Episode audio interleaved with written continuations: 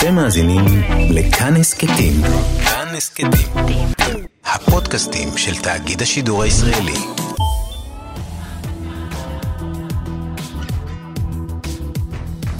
עכשיו בכאן תרבות, מכת קינים עם דודו ארז. חג שמח, ספיישל עשר מכות, ואנחנו אכן נעסוק בקינים. זו המכה שקיבלנו, קינים, ופר יכול להיות יותר גרוע, כפי שאנחנו מבינים בימים האלה. אני דודו ארז, בשעה הקרובה נתקוף את הקינים משלל כיוונים. נעסוק באותם חרקים טפילים שמטיילים לנו בעיקר על הראש. בדרך כלל זה קורה כשאנחנו ילדים, אבל לא ממש. אז גם נכיר את הקינים, גם נגלה עוד בעלי חיים טפילים שחיים עלינו, וגם אה, נבין האם יש שימושים רפואיים לחלק מבעלי החיים הטפיליים. זה רמז מטרים או מקדים כי... יש uh, כאלה שאנחנו עושים בהם שימוש רפואי, וגם יצורים מוצצי דם. אנחנו גם נברר אחת ולתמיד האם ערפדים מוצצי דם הם יצורים אמיתיים או שמדובר בבדיה. עורך המשדר הוא רז חסון, המפיקה היא אלכסנדרה לויקר. על הביצוע הטכני די.ג'י אלון מקלר, תודה רבה ליגאל שפירא שמלווה אותנו. מתחילים! עכשיו בכאן תרבות, מכת קינים עם דודו ארז. החיים, החיים,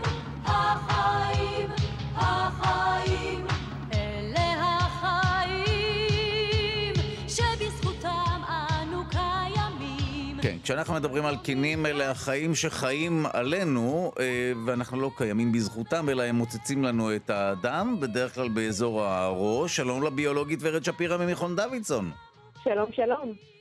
אנחנו בעצם מדברים על אה, חרקים שהם אה, טפיליים, זאת אומרת, ניזונים נכון. מה, מהדם שלנו? מהדם שלנו. ויש כל מיני מינים של קינים, כשאנחנו מדברים על קינת הראש, על הקינים שמסתובבות לנו על הראש, אז הן באמת מוצצות דם, והן זקוקות לדם הזה כדי לחיות וכדי אה, להעמיד צאצאים, והן חיות על הראש שלנו. אבל כדי להבין מה זה בכלל העניין הזה של אה, אה, מה, למה טפילים זקוקים לנו כדי לחיות, אז צריך להבין מה זה טפילות. וטפילות היא בעצם מערכת של יחסי גומלין בין שני מינים. כשיש לנו את הטפיל, זה שלוקח, זה שחי על חשבון מישהו אחר, ויש לנו את הפונדקאי. והפונדקאי הוא זה שהטפיל משתמש בו כדי להשיג מזון, משאבים, ובדרך כלל הוא פוגע בו במידה אה, מועטה או רבה, אבל בדרך כלל לא הורג אותו כל עוד הוא זקוק לו. זאת אומרת, אה, יש אינטרס לטפיל לא להרוג את הפונדק- הפונדקאי, אלא להשאיר אותו בחיים כדי להמשיך ואיכשהו, שהמערכת הזאת תמשיך ותפעל. כל, כל עוד יש לו איזושהי תועלת בו. עכשיו, לבני כן. אדם למשל יש כל מיני טפילים. יש כאלה שחיים בתוכנו, יש כאלה שחיים עלינו, יש כאלה שמוצצים לנו את הדם, ו- וטפילים, אה, אה, יש כאלה שהתוך גופים הם בדרך כלל יצורים חד-תאיים, קטנים שגורמים למחלות או תולעים. יש גם אה, חרקים שהם כל כך קטנים שהם מסוגלים נגיד לחדור מתחת לאור ולהטיל ביצים מתחת לאור. וטפילים שחיים על הגוף שלנו יש כמובן את הקינים, יש עקריות, פרושים, קרציות, ויש בכל אחת מהקבוצות האלה יש גם כל מיני מינים שעושים את זה, זה לא רק חיה אחת. אמ, וגם אמרת שזה משהו שיש לילדים, אז רק שנייה מילה טובה לטובת הילדים שמאזינים לנו. זה נדמה הרבה פעמים באמת שטפילים זה משהו שיש לילדים, אבל זה לא נכון, זה פשוט מבחינה טכנית ילדים נדבקים יותר, והסיבות הן טכניות לגמרי, הם משחקים הרבה ביחד, הם נמצאים הרבה בארגז החול, הם לא לגמרי הכי היגייניים בעולם, אבל לגמרי סיבות טכניות, זה לא שטפילים מעדיפים ילדים. כן, זאת אומרת פיזית הם פשוט נדבקים, כן. כי קל יותר, קל אה, להם יותר להידבק. עכשיו, אה, בוא, אני מנסה להבין, כי באמת קצת פתחת לנו את הראש, לא רק מדובר בקינים אה, וכולי, אלא גם חיידקים שחיים בתוכנו, אפשר לומר שהם טפילים. אני מנסה להבין מה גבול הטפילות של בעלי החיים, או היצורים באופן כללי. חיידקים שחיים בתוכנו הם טפילים? תלוי, זה תלוי מה מערכת היחסים בין שני המינים. אם מערכת היחסים היא כזאת שאחד רק לוקח והשני נפגע מזה, אז מדובר במערכת יחסים שהיא מערכת טפילית.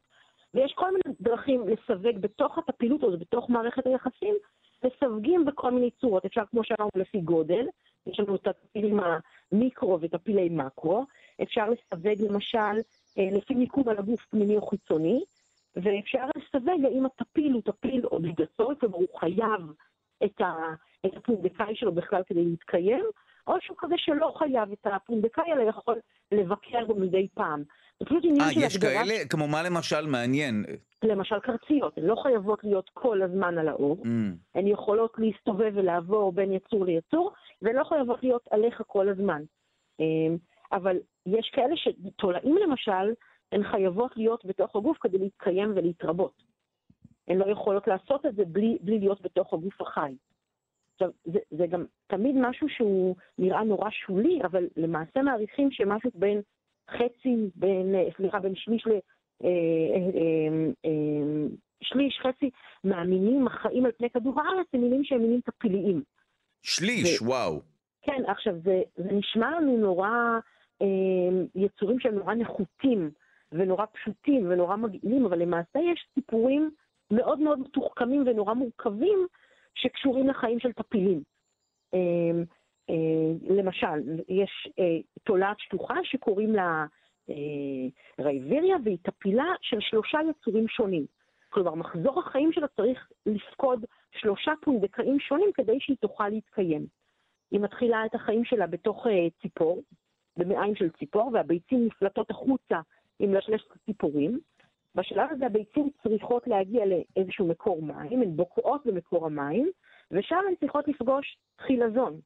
בתוך החילזון הזה, הלרבות הקטנות, הזחלים הקטנים, נכנסים לגוף של החילזון, ומתרבים בצורה שאנחנו קוראים לה בביולוגית רבייה א-מינית. כלומר, הם בעצם אה, משכפלים את עצמם כדי שתהיה כמות גדולה מאוד של הזחלים האלה, ואז הם יוצאים חזרה למים, ושם הם פוגשים דו, ראשן של דו-חי. אה, כל, הם- הם, הם, הם כל פעם מקווים שהדבר הזה יקרה, כי נשמע יש שמדובר באיזשהו צירוף. מקרים.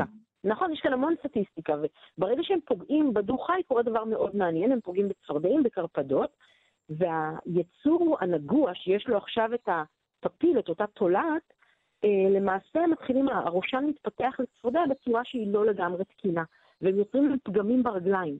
לפעמים זה רגליים מלובנות או רגליים מעוותות, לפעמים זה אפילו עוד שני זוגות של רגליים שצומחות לראשן הזה, והוא איזה מין צפרדע צולעת כזאת שלא כל כך מסוגלת אה, אה, לקפוץ.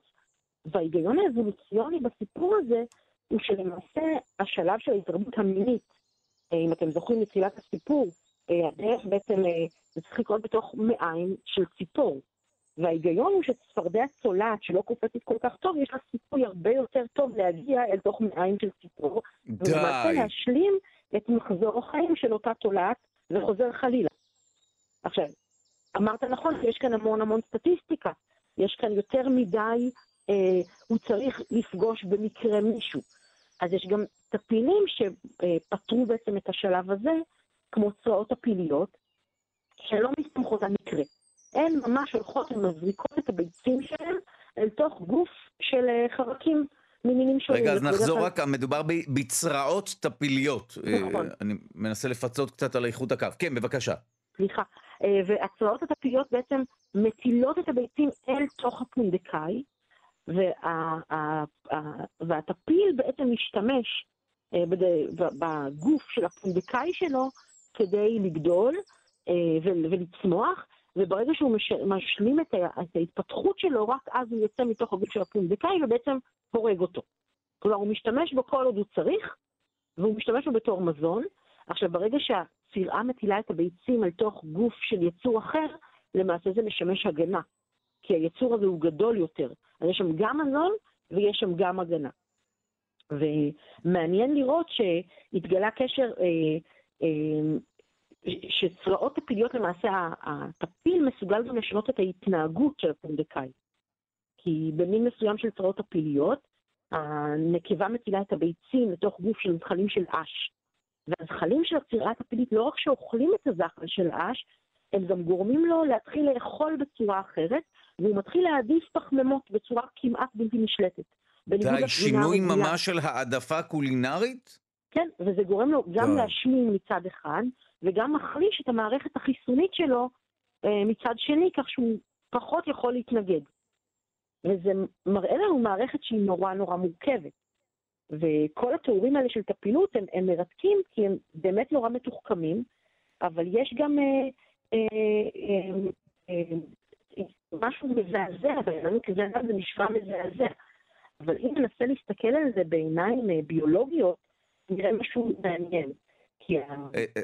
זה לגמרי, טוב, אני כבר הפסקתי עם ההערות שלי שזה אכזרי ומזעזע, כי את מלמדת אותנו על בסיס יומי שאי אפשר לשפוט את הטבע על לא. פי כללי המוסר או כללי ההתנהגות האנושיים, אבל במקרה הספציפי שתיארת, של עצירה הטפילית שמזריקה את אה, ילדיה וכולי לייצור אחר, או את הביצים, אז איך הדבר הזה לא מחסל את הפונדקאים לגמרי? זאת אומרת, איך הפונדקאי ממשיך לשרוד? יפה, זה, זה בדיוק המשחק. המשחק הוא כל הזמן איזון. כי אם הטפיל יהיה חזק מדי, הוא יחסל את הפונדקאים שלו. אם כן. הפונדקאי יהיה חזק מדי, הוא יחסל את הטפיל. כלומר, ובגלל שאנחנו רואים כל כך הרבה מערכות יחסים כאלה של טפילות בטבע, אז למעשה יש כאן איזשהו משחק אבולוציוני של מרוץ חימוש. כי היחסים האלה של טפילות יוצרים מראש חימוש אבולוציוני כל הזמן בין טפיל לפונדקאי, ואומר שמכיוון שכל אחד כל אחד רוצה להיות יותר עמיד כל הזמן, והשינויים האבולוציוניים נותנים יתרון למי שמפתח קצת עמידות, נכון? נכון. הוא יעמיד יותר צאצאים, אבל זה קורה בשני המקרים, גם אצל הטפיל וגם אצל הפונדקאי, וראיתי ששניהם ישראלים, למעשה שניהם צריכים להתפתח כל הזמן. עכשיו, אה, אני רוצה ברשותך אה, לנסות ולהתקיל אותך בשאלה אה, אה, שקשורה לימים אלה. האם אפשר להתייחס לנגיפים כטפילים? כי הרי הם אפילו לא חיים. אה, אפשר לומר שהם אפילו חיים ללא איזשהו תא שהם נצמדים אליו. אפשר להתייחס? נכון, וירוסים אבל- הם טפילים? למעשה הם הטפילים האולטימטיביים, כי כן. הם לא יכולים בכלל להתקיים ללא קיום של תא. ולמעשה זה האולטימטיבי והמוצלח ביותר, אם אנחנו מסתכלים עליהם ככה. כן, כפי שאנחנו נוכחים לכל העניין הזה בימים אלה. כן, בבקשה. ואפשר להגיד שיש כאן איזשהו מנוע אבולוציוני, המנוע של טפילות הוא מנוע אבולוציוני שדוחף כל הזמן את האבולוציה קדימה, ויוצר לנו כל הזמן מינים חדשים. ואפשר להגיד את זה גם על וירוסים וגם על מערכות טפילות שהן מערכות גדולות יותר. יש לנו כל הזמן את האבולוציה שנעה קדימה, גם עבור הפונדקאי וגם עבור הטפיל. טוב, אז הנה למדנו שיש הרבה מאוד יצורים אה, טפילים, למעשה בערך שליש מהיצורים בטבע הם הם איכשהו טפילים אה, על חשבון איזשהו מין אחר, אבל על חשבון, אבל הם לא מחסלים את המין הפונדקאי, כי אחרת הם אה, יפסידו, הם חייבים להשאיר אותו בחיים כל עוד הם אה, זקוקים לו, וככל הנראה וירוסים או נגיפים, שזה אותו דבר, הם הטפילים האולטימטיביים, קינים כן, אה, גם הם אה, חרקים אה, טפיליים. תודה רבה לך הביולוגית ורד שפירא ממכון דוידסון, תודה. תודה לכם. עכשיו בכאן תרבות, מכת קינים עם דודו ארז. אנחנו ממשיכים לעסוק לא רק בקינים, אלא אנחנו מרחיבים אה, את היריעה ונעסוק באופן כללי ביצורים שמוצצים לנו את הדם. אנחנו רוצים לעסוק בשאלה האם דרקולה היה ערפד, ובאופן כללי נדבר על ערפדים. שלום לדוקטור גילי חסקין, מדריך טיולים בארץ ובעולם, שלום לך. שלום שלום, מה שלומך? בסדר גמור. ראשית, אני רוצה להבין האם יש יצורים בטבע אה, שהם ערפדים, כמו כן, שאנחנו יש- רואים בסרטים? יש ערפדים, יש יצורים כאלה שהם כמו הטלפים, הם יונקים מעופפים, שהם אה, עפים בעקבות הבקר, הם אה, חותכים אה, לבקר, הם חותכים אה, אה, חור קטן באחד הוורידים, ופשוט יונקים את הדם. ושוב, זה משהו שקיים בטבע, אתה זה אומר. משהו שקיים בטבע. לעומת זאת, אה, כן, זה משהו שקיים בטבע, הם לא תוקפים בני אדם, וזה גם לא משהו שהורג את הבקר, אלא הם אה, מוצצים כמות, אה, כמות קטנה של דם. בדומה ליתוש שפשוט מוצץ לנו קצת דם והוא יותר, משתמש כן, בזה. הבקר זה יותר דם ויותר, אה, ויותר, אה, אה, ובוא נאמר כמות יותר גדולה, אבל אין פה מוות או משהו כזה, כן? עכשיו, הם לא גורמים לזיהומים ברגע מניח שמוצצים? שכן, אני מניח שכן, אני מניח שכן. אוקיי, אבל אז הנה כבר... אנחנו למ- לא יודעים על מוות כתוצאה מזה. יכול להיות שאתה יודע שמעבירים מחלה מאחד לשני, ואז הם חוטפים... אה. עכשיו, לנושא שאתם אה, שאלתם, כדאי לדעת ולומר, כן. שכל הסיפור הזה של דרקולה, דרקולה הוא לא אדם אמיתי. דרקולה הוא יצירה אירית של אה, סופר אירי בשם סטוקר, שהמציא אותו. כלומר, ה... הוא המציא את הסיפור הזה, ואותו דרקולה כביכול היה אה, מוצץ דם. אבל הוא קיבל את ההשראה מאדם אמיתי שעשה דברים יותר גרועים. כלומר, דרקולה, אני מדגיש, הוא דמות ספרותית, והוא, אה, סטוקר לקח והמציא את הדמות הזו, קיבל השראה מאדם בשם ולד השלישי, שהוא היה שליט של ולחיה, זה החלק של רומניה שמדרום אה, לדנובה. שהוא כונה, אגב, אה, שוב, בלה, מה שקורה, שוולד המשפד, ככה קראו לו, ולד ספש, כונה גם דרקוליה, כן? למה? כי אביו, ולד דרקול, היה חבר במסדר הדרקון.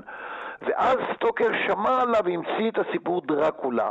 אבל Mm. המשפד עשה דברים יותר גרועים, כשמו כן הוא, הוא היה משפד אנשים. זו הייתה צורה שהוא למד, צורת הוצאה להורג שהוא למד מהטורקים, מהעות'מאנים, שזה אחד הדברים המזעזעים שאנחנו מכירים. מתואר אגב יפה ב- בספר הנפלא, הגשר על הדרינה, כן? אה, מי שהיה מורד בעות'מאנים או מתנגד, הם היו פשוט משחילים שיפוד לגופו. לפעמים היו פשוט מושיבים אותו על מוט מחודד, ואז המשקל היה גורם לחדירת המוט לגופו ולמוות בייסורים. לפעמים היו משחילים אותו, מעממים את הבן אדם, משכיבים אותו, משחילים אותו כך שיצא, ומכוונים את זה שלא יהרוג אותו, ונותנים לו ככה לגסוס לאיטו. ודרקולה היה מרבה לעשות את זה, כן? אבל שוב, הוא היה אמנם ולחי, רומני, אבל הוא למד את זה מהטורקים. שזה השיטה שאהובה עליהם. כלומר, הוא ידוע מאוד באכזריותו. מה שקורה שסטוקר שמע עליו וכתב עליו רומן, כן, דרקולה, ובגלל ששוב, שהוא משתמש בשם דרקולה, שאולי זה מוכר מדרקון, והוא עשה ממנו אה, גם אה, ערפד מוצץ דם. שזה משהו שפתאום נשמע באמת הרבה פחות נורא ממה שתיארת, כן. לא, אני אומר זה מה שיותר... עכשיו, הערפד, דרקולה עצמו היה ערפד בן מאות שנים, מכשף, בין אצילים מטרנסילבניה, הצאצא של אטילה ההוני, כן? אגב, ובניגוד לערפדים בפולקלור של מזרח אירופה, שבדרך כלל מתוארים כדוחים ויצורים מגעילים, אתה יודע, בפולקלור הם מתוארים כיצורים חיוורים, דמויי גופות, דרקולה אגב עטור המון קסם אצילי, הוא מאוד מאוד מרשים, כן? מסופר עליו שהוא למד מגיה שחורה בערי הקרפטים, שהוא הוביל צבא נגד הטורקים, אה, שהוא... אה, היו לו שלוש נשים אה, ערפדיות יפות לצידו, אולי מהאבות שלו, אולי אחיות, הן לא יודעות. כלומר, זה רומן מתחיל במאה ה-19. לדרקולה יש תוכנית להשתלט על העולם, להסתנן ללונדון, והוא מזמין עורך דרכון אנגלי כדי להשתלט על אנגליה.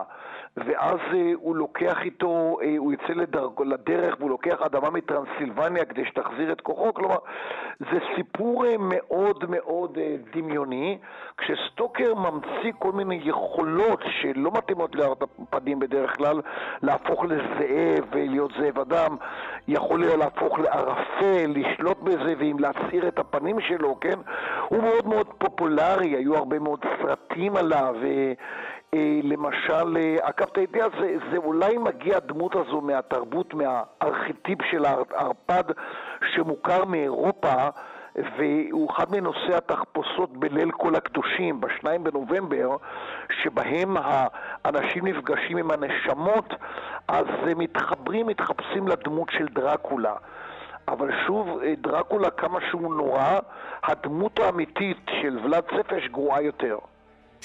טוב, אז אנחנו מבינים שיש יצורים, אם נערוך איזשהו סיכום ביניים, יש יצורים שמזכירים כנראה עטלפים והם כן מוצצים דם, אבל בדרך כלל של בקר, כפי שאמרת כן.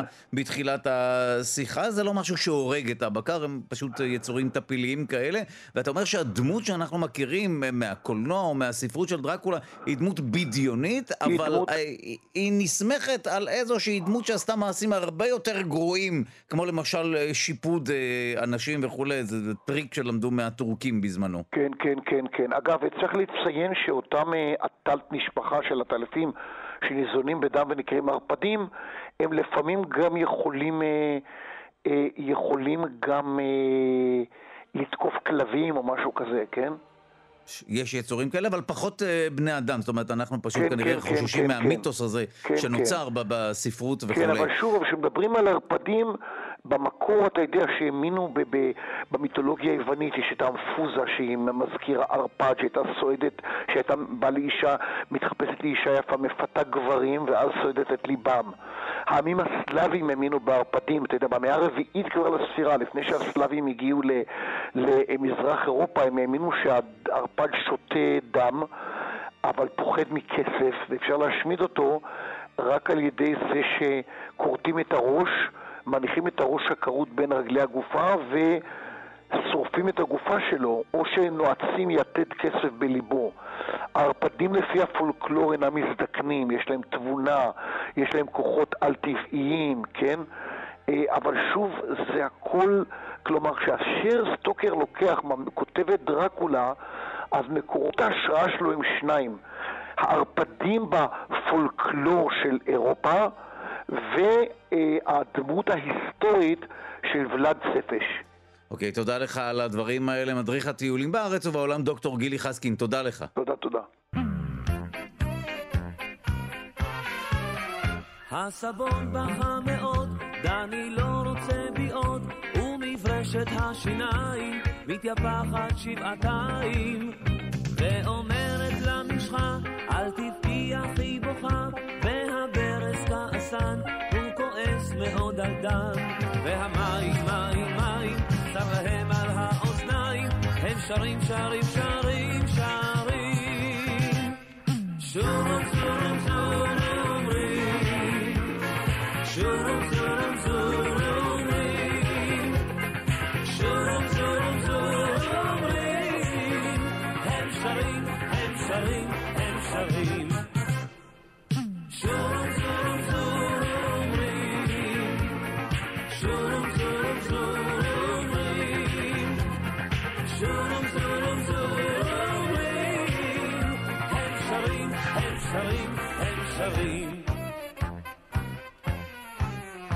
דני, דני מלוכלך, מלוכלך כל כך, כל כך, אם יבוא היום לגן, ניתן שלום לדן.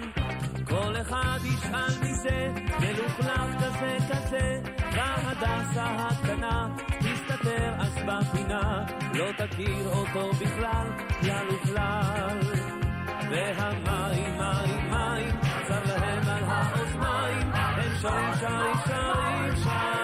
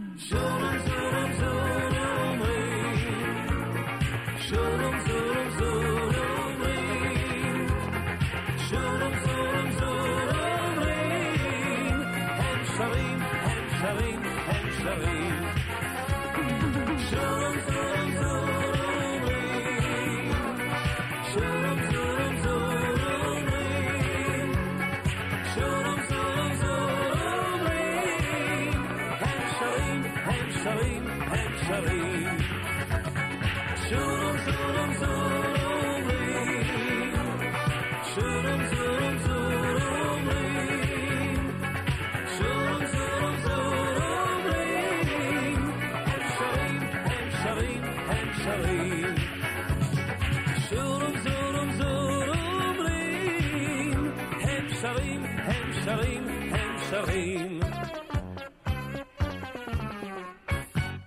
עכשיו בכאן תרבות, מכת קינים עם דודו ארז.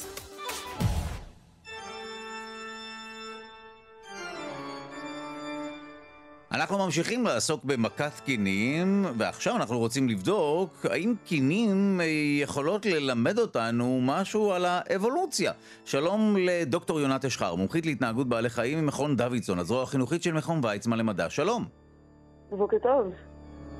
האם היצורים הקטנטנים האלה ומוצצי הדם יכולים ללמד אותנו שיעור בהתפתחות היצורים בכלל?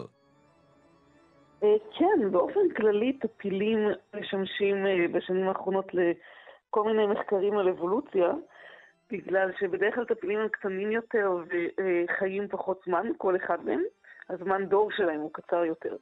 אה, מעמידים צאצאים מהר יותר וחיים ומתים מהר יותר, ולכן גם עוברים שינויים מהר יותר. ולכן אם אתה מסתכל על שינויים שהם עוברים, ועל למשל התפצלות למינים שונים, אפשר ללמד אותה, יכול ללמד אותנו גם משהו על היצורים שהם הטפילים שלהם. למשל, הקינים הם הטפילים שלנו, ואם אנחנו מסתכלים עליהם, אנחנו יכולים ללמוד משהו גם עלינו. וספציפית, קינים יכולים ללמד לנו משהו מאוד מעניין על התנהגות. אנחנו תמיד רוצים לדעת כל מיני דברים בהתנהגות של בני אדם, מתי הם התחילו לראשונה, אבל התנהגות לא כל כך אה, אה, נמצאת במאובנים.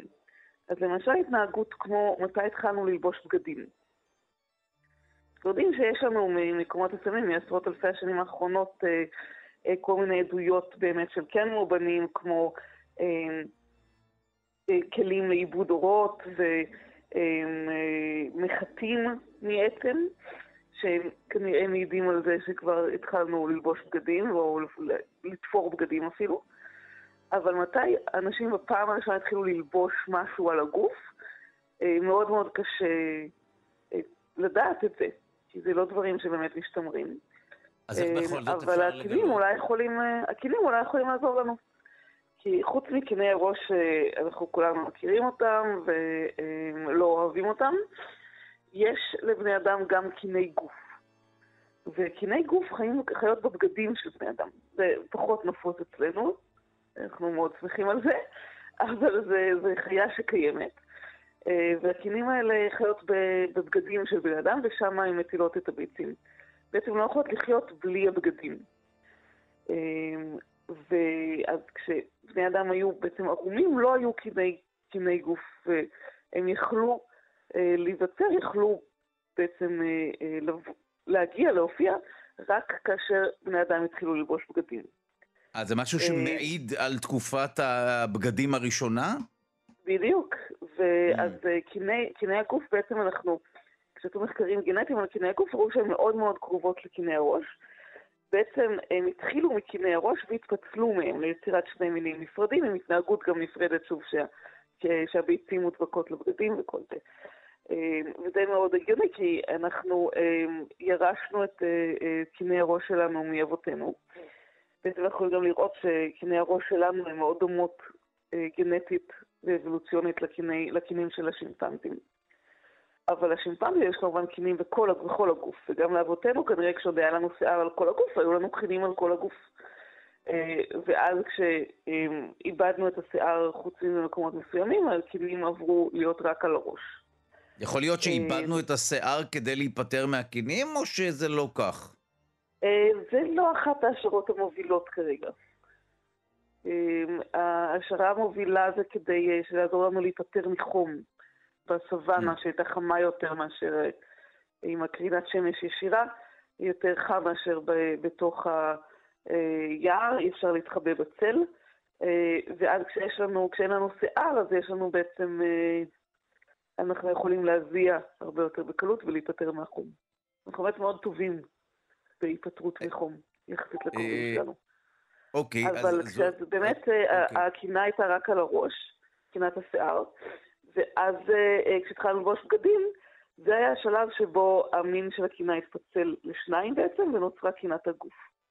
לא יכלה להיווצר לפני הבגדים. ומחקרים, הנה הרווחנו, כן? רגע לפני שנמשיך לדבר באמת על הקפיצה האבולוציונית, לפחות בהתנהגות של בני האדם, לקופים עד היום יש כינים, מה הם עושים, איך הם מתמודדים איתם, אם כבר הזכרנו את זה? אז uh, יש את ה... Uh, דיברנו uh, לפני כמה ימים על grooming, לפני שבוע על grooming, שהם מנקים אחד את השני, אז כמו שאמרנו, זה לא רק לניקיון, זה גם אולי בעיקר ליצור קשר חברתי, אבל הם גם מנקים אחד את השני ובאמת פולים קינים אחד מהשני. ויש דבר מאוד מעניין שקופים מסוימים עושים, שזה כשהם נתקלים בפירות מסוימים או...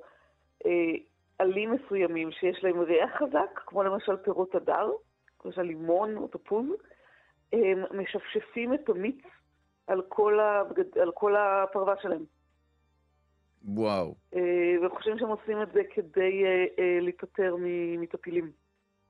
ממש תכשיר נגד את זה, זה ממש נהיה כאילו חבורה גדולה, אתה יכול לראות כאילו עשרה קופים ביחד, יושבים על ענף, משפשפים אחד את השני ואת עצמם ונהנים נורא. וואו, אז אה, אם... אה, של פרי, וככה הם נפטרים מטפילים. זאת אומרת, הם יותר משוכללים מסתם אה, פליאה של אה, קינים או הוצאתם מה... זה גם אה, כמו? שאנחנו הולכים לסופר פארם וקונים אה, אה, מכשיר נגד קינים, אז הם מוצאים מכשירים כן. נגד קינים וגם שמים אותם, חופפים. די מדהים. אז אם אה, באמת אה, נחזור אה, למה שהקינים יכולות להעיד על ההתפתחות האבולוציונית שלנו, אפשר ללמוד על, ה... אה, על ההתפתחות שלנו בכל מה שקשור להתנהגות, כי כפי שאמרת, באמת מאובנים לא מעידים בדרך כלל על אה, התנהגות שלנו, אלא אם כן יש סימנים מיוחדים וכולי. אה, אז הקינים ככל הנראה היו סמוכות אה, לאותה תקופה שבה נהגנו ללבוש כל מיני אה, בדים או אורות, הם היו חלק הגוף. מה... מהעניין בקני הזה. הגוף כן. ספציפית, כן. ובאמת עשו בדיקה גנטית, אפשר לבדוק בעזרת ה... אה, לראות כמה הבדלים יש בגנים בין קינת הראש וקינת הגוף, וככה לדעת מתי המינים שלהם התפצלו. בעצם מתי הופיעה לראשונה קינת הגוף. אה, במחקר שהיה ב-2010 הסיק שהם הופיעו לפני לפחות 83 אלף שנה. אז לפני 83 אלף שנה, ואולי אפילו עד אה, 150 אלף שנה, אה, אנשים כבר לבשו בגדים. זה בעצם מה שזה אומר, כי הם לא יכלו היו להתפתח, לא, המין הזה לא יכול היה להתפתח והיה לו איפה לחיות לפני שבני אדם לבשו בגדים. כמובן שאני אה, שמח שהיום אנחנו לובשים בגדים שהם בעיקר פלסטיק, בלי ולכן קינים. לדעתי קינים, קינים לא יכולות לעשות שום דבר שם, נכון? אה, אני חושבת שזה בעיקר עניין גם של אה, שמירה על ניקיון וחיבוץ אה, של הבגדים. Mm. זאת אומרת, פעם פחות נהגו לטפל כן, ברמת ההיגיינה גם בבגדים. כן. כן, באופן טבעי. תודה רבה לך, דוקטור יונת אשחר, מומחית להתנהגות בעלי חיים ממכון דוידסון, הזרוע החינוכית של מכון ויצמן למדע. תודה. תודה רבה. עכשיו בכאן תרבות, מכת קינים עם דודו ארז. ואנחנו ממשיכים לעסוק ב, לא רק בקינים, אלא באופן כללי ביצורים שהם מוצצי דם. אנחנו רוצים לומר שלום לדוקטור בנצי כץ, מנהל המעבדה ההמטולוגית במרכז הרפואי תל אביב איכילוב. שלום. שלום וברכה. אנחנו רוצים לדבר איתך על עלוקות, ולתהות האם עדיין עושים שימוש רפואי בעלוקות היום, כי אנחנו יודעים שזה היה טיפול שהיה מקובל בעבר, אה, לקחת עלוקות ואיכשהו אה, לגרום להן אה, לזחול על מישהו, ואז אנחנו מרוויחים מזה משהו. התשובה היא כן, בהחלט. גם uh, במאה ה-21 בהחלט יש מקום לשימוש רפואי בעלוקות, ואנחנו עושים את זה היום, אמנם לא בתדירות גבוהה כמו שזה היה מקובל לפני 200, 300 ו-500 שנה, אבל עדיין ל- ליישומים מאוד מאוד ספציפיים יש בהחלט שימוש גם לעלוקות. אוקיי, אז למדנו שלא מדובר אה, במשהו אלטרנטיבי בהכרח, אלא על טיפול אפקטיבי מבחינה רפואית, נכון? אמת. בואו נתייחס לזה כרגע רק בקטע הרפואי, מדעי, ולא שימוש ברפואה אלטרנטיבית. אז בהחלט גם בקטע של הרפואה הקונבנציונלית, לשימושים מאוד מאוד מוגבלים ומסוימים, יש שימוש בעלוקות. אוקיי, אז ב- באילו מקרים באמת רופא קונבנציונלי או מערבי יפנה אה, לטיפול הזה, לטיפול באמצעות עלוקות? תראה, בוא נקווה שלא תגיע לזה, כי עיקר השימוש בעלוקות רפואיות היום זה לדברים שקשורים בניתוחים פלסטיים. ואני אסביר למה הכוונה. אה, במשך אה, הרבה מאוד שנים אנחנו משתמשים בעלוקות כדי לתקן בעיות ופגמים שנוצרים כתוצאה מניתוחים פלסטיים. אה, לדוגמה, מצבים שבהם נתלשת לבן אדם אצבע, נתלשת קרקפת, או שיש צורך להעביר איזשהו, מה שאנחנו קוראים מתלה אור ממקום למקום, אנחנו מבצעים חיבור של אותו איבר בחזרה למקומו, ובמהלך החיבור אנחנו מחברים כלי דם, שחשובים לצורך התפקוד התקין והבריא של הרקמה. במהלך חיבור כלי הדם, קל מאוד לחבר את כלי הדם שמכניסים את הדם לתוך הרקמה, מכיוון שכלי הדם האלה נקראים עורקים, הדופן שלהם עבה וקל לחבר אותם. מה שקשה לחבר זה את כלי הדם שמוציאים את הדם מתוך הרקמה. אלה הוורידים. ולכן אנחנו מגיעים למצב שבו הרקמה מקבלת דם, הדם נכנס לתוכה, לא מפונה, ואז יש לנו גודש, וכתוצאה מכך יכול גם להתפתח נמק. ולמטרה הזאת, אה, כדי לסייע במצבים האלה, אנחנו לפעמים משתמשים בעלוקות רפואיות. ומה העלוקה עושה בעצם? היא מונעת קרישה? עלוקה, יש לה אה, מבנה מאוד מיוחד של הפה. אה, בפה ישנן אה, שלוש לסתות, על כל לסת יש כמאה שיניים. העלוקה נושכת את המקום שבו אנחנו שמים אותה, והיא מפרישה תערובת של חומרים שחלק מהם מאלחשים, כלומר מרגיעים את המקום שבו מופיעה הנשיכה, וכן חומרים שאנחנו קוראים להם אה, בשפת הרחוב מה שנקרא מדללי דם, או חומרים מונעי קרישה. כתוצאה מכך, העלוקה יכולה להתחיל למצוץ את הדם מתוך הרקמה, לפנות את הדם העודף מתוך הרקמה, כאשר הדם לא נקרש. וככה בעצם העלוקה, מה שנקרא סועדת, על הרקמה, אה, ובו זמנית היא בעצם עושה את הטיפול הרפואי שאנחנו היינו מעוניינים בו. טוב, על פניו זה כמובן אה, נשמע אה, קצת מקריפ או קצת מלחיץ, שיש תולעים טבעתיות שהולכות עליך, אבל אתה אומר שזה לגמרי אפקטיבי. כן, בהחלט, ואני יכול להגיד ש... בוא נאמר ככה, שחלק מהחולים נרתעים גם כשהם רואים את הדבר הזה, במיוחד אם מדובר בחולים צעירים, בילדים, בנערים. אבל בסופו של דבר, אה, כולם אה, שמחים לקבל את הטיפול, כי אה, בוא נאמר ככה, אנחנו מעוניינים בתוצאה שלו. ובהחלט יש לא מעט סיפורים שבהם הטיפול בעלוקה הציל רקמה שהייתה יכולה להתנוון ולמות, וכתוצאה מכך הליך הכירורגי הפלסטי היה נכשל. עכשיו, איך מגדלים את העלוקות? זאת אומרת, אתם מגדלים אותם במין מעבדה ואז מחכים שמישהו יזדקק לשירותים שלהם? לא בדיוק. הפרוצדורה שאנחנו היינו עושים אותה במשך הרבה מאוד שנים זה לקנות עלוקות. יש חוות מיוחדות שמתמחות בגידול של עלוקות, וצריך להבין שלא כל עלוקה מתאימה לטיפול רפואי. יש אה, זן מיוחד שנקרא עלוקה רפואית בעברית, הרודי מדיצינליס בלטינית. עלוקה רפואית מגדלים אותה בחוות מיוחדות, בדרך כלל במדינות אחרות. אנחנו רוכשים את העלוקות ומחזיקים אותן בטמפרטורה נמוכה בתוך מים, כאשר המטאבוליזם שלהם מאוד יורד, והן יכולות להישמר עד כשנה, שנה וחצי, אה, בתוך מקרר או בתוך חדר קור, ואז אנחנו יכולים להוציא אותם משם ולהשתמש כאשר יש בהם צורך. אז הן ממש אה, מגיעות למצב של קיפאון כמעט שם במים? זה בוא נאמר ככה, זה לא מגיע לקיפאון, זו טמפרטורה mm. מאוד נמוכה, הן חיות, אבל המטאבוליזם מאוד נמוך ולכן הן יכולות לשרוד שם אה, תקופה ארוכה. טוב, אז הנה הכרנו את הטיפול עצמו וגם הבנו שלגמרי יש לו מקום ולא מדובר באיזשהו טיפול אה, או אלטרנטיבי או של איזשהו רופא אליל או משהו כזה. לא, בהחלט לא. אנחנו בהחלט מדברים על אה, טיפולים שמוכרים לרפואה המודרנית, לכירורגיה הפלסטית, ובמקומות שונים בעולם, גם בישראל, אנחנו עושים בהם שימוש במשך שנים ארוכות, ובהצלחה לא מבוטלת, שוב, לאינדיקציות, להתוויות מאוד מאוד מסוימות. לא בצורה כפי שזה נעשה לפני מאות שנים, כמשהו מאוד רחב שמשתמשים בו לצורך טיפול במגוון גדול של סוגי מחלות. כן, טוב, אה, תודה על הדיוק הזה. אז אה, היום אנחנו משתמשים בעלוקות, אותן אה, תולעים טבעתיות לצורך מאוד ספציפי, הן גם מוצצות את הדם וגם מונעות קרישה במקום, וכך מסייעות למקום להחלים. תודה מעומק הלב על השיחה הזאת, דוקטור בנצי כץ, מנהל המעבדה ההמטולוגית במרכז הרפואי תל אביב איכילוב. תודה. בבקשה.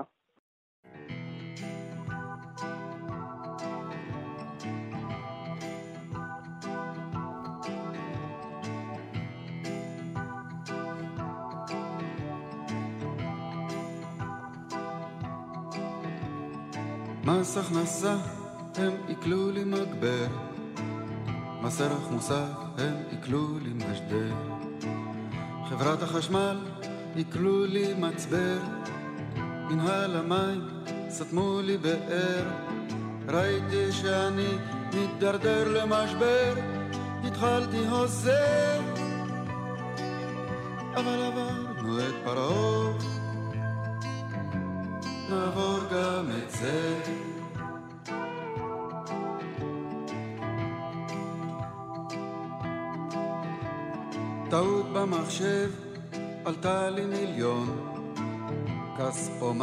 טרף לי יתרת חשבון, מזכירה אלקטרונית דחתה לי ראיון, שופט אוטומטי שלל לי רישיון, לעורך דין מכני שלשלתי אסימון. בחריץ הפה, אבל עברנו את פרעה,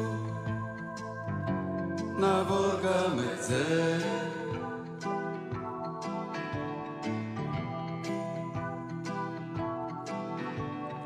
לפעמים אני חוטף את זה באוטובוס צפוף, או ביציאה ממגרשת אני דרוך ודחוף. לפעמים ברחוב מרוב חיכוך ושפשוף, מרוב ביקוש לאיזה אושר חטוף, בגב, בצלעות, לפעמים בפרצוף, המרפק הזה. אבל עברנו את פרעה, נעבור גם את זה.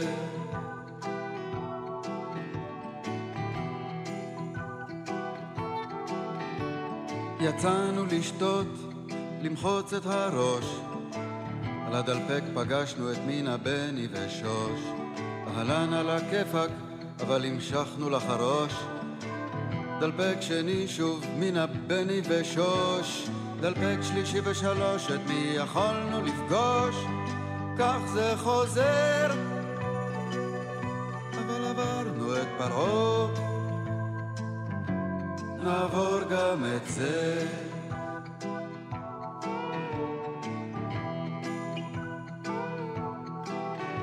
הסתובבתי קצת זמן ללא מטרה וללא הגדרה וללא פשרה.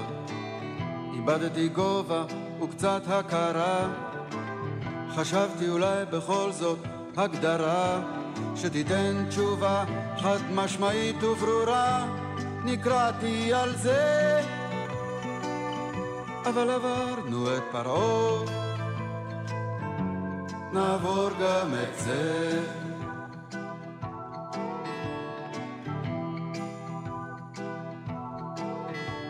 ועכשיו אני תקוע בזמן החדיש, ולמען האמת אני די אדיש. המצב אמנם ביש אך איני מרגיש אין לי לב לכל החומר שהמרקם מגיש, ושלטון העם שוב יורד אל הכביש, ואני מתבזה. אבל עברנו את פרעה, נעבור גם את זה.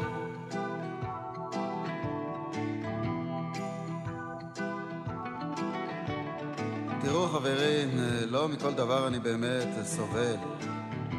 לא תמיד אני יודע מה כן ובמה זה גובל. אני בדרך כלל אוהב לשמוע אנשים מדברים, אבל לפעמים אני פשוט מתפוצץ כשהם פולטים את כל השטויות שלהם. אני ממש כזה, אבל עברנו את פרעה, אז נעבור גם את זה.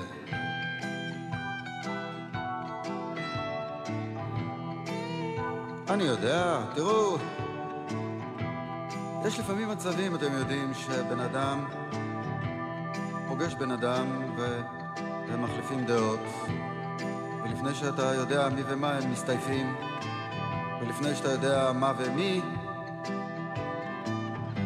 אז אני שואל את עצמי, מה, מה בעצם יוצא לי מכל זה?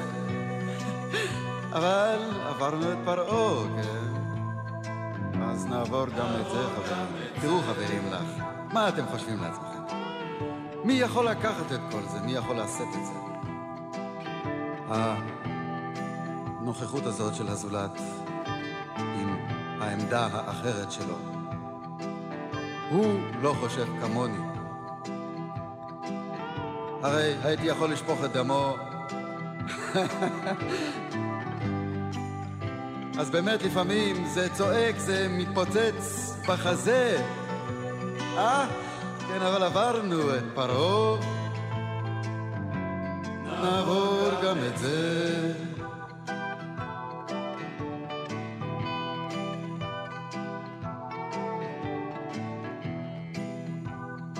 לא, אני בעד חיי משפחה, אין ספק בזה. אני אוהב אישה, אני אוהב ילדים, אני אוהב עוזרות, אני אוהב נהגים. אני אוהב חייט, אני אוהב תופרת, אני אוהב גנן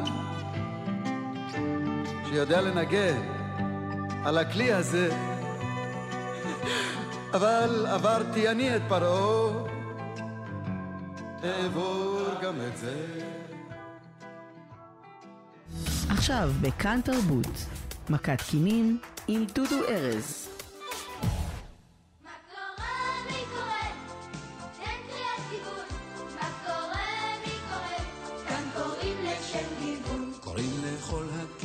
לעסוק בקינה הכי מפורסמת במדינה, שאפילו יש לה שם, נחמה. שלום לסופרת ולמשוררת שרי שביט, שלום לך.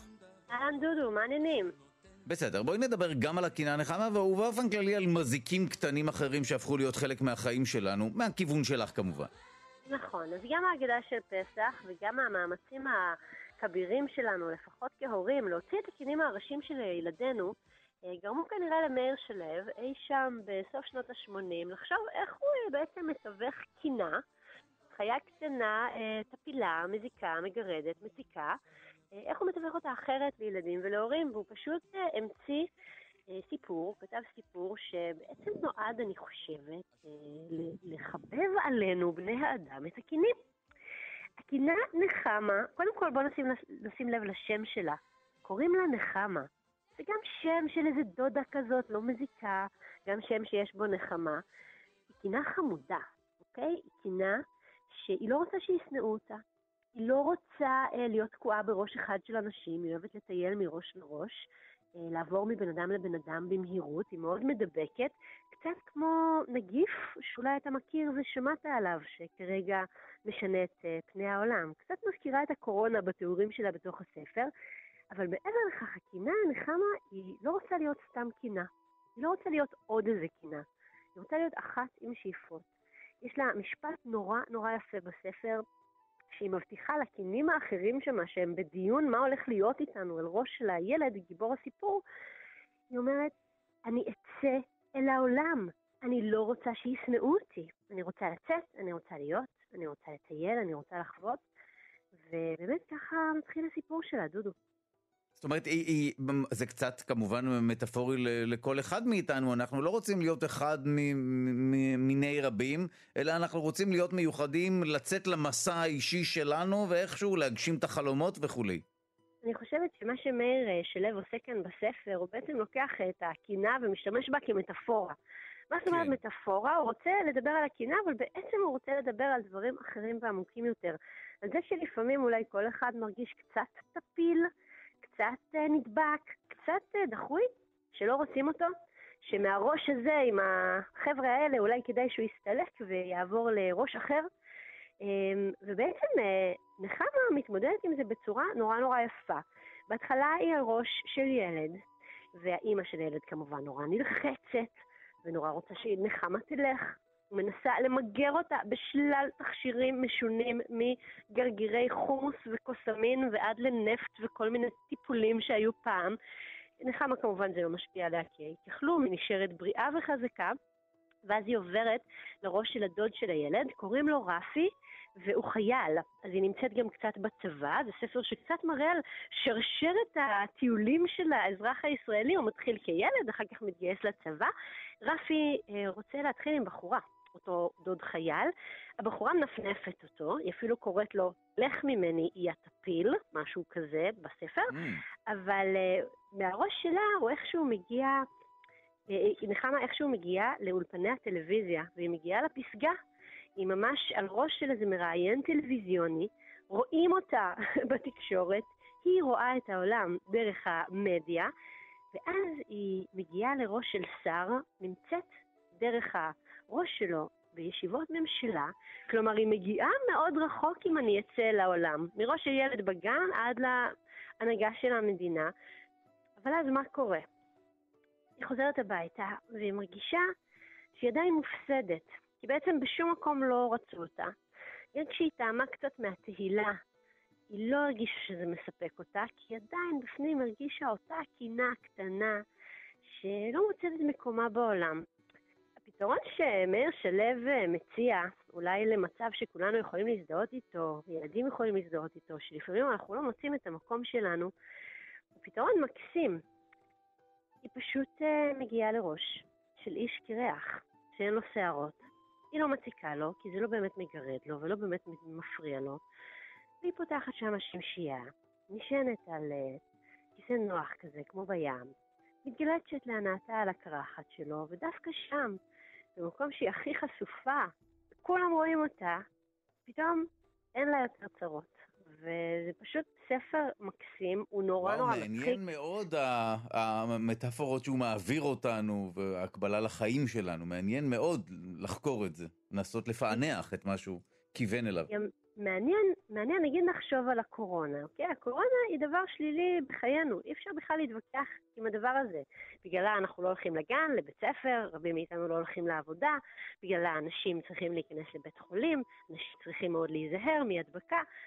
אבל אם נשווה רגע את הקורונה לקינה נחמה, זה כאילו בעצם, מאיר שלו אומר לנו, אולי גם לחיות הכי הכי קטנות, הכי הכי מזיקות, הכי הכי מציקות, אוקיי? ברמת החיידק הנגיף, אולי גם להם יש רגשות. עכשיו, אני לא אומרת שלקורונה, או לקינה אפילו, אני, יש אני יותר מדי רגשות. יש רגשות. זהו, לחיידק יש רגשות, אבל בגלל שמדובר בנגיף שהוא לגמרי לא יצור חי, פה נשמע לי שעניין הרגשות פחות תופס, אבל, לא, אבל אנחנו אני לא מקשיב. יודעים, אנחנו גם לא יודעים אם לקינים יש רגשות, או, או מה בא- באמת הרגשות אפילו של נמלים, שהן לא גורמות לנו להיות חולות או יושבות לנו על הראש, אבל זה כן מעורר אותך, המחשבות האלה, ברמת הפילוסופיה של הטבע, מעורר כן. אותך פשוט לחשוב על הצד השני.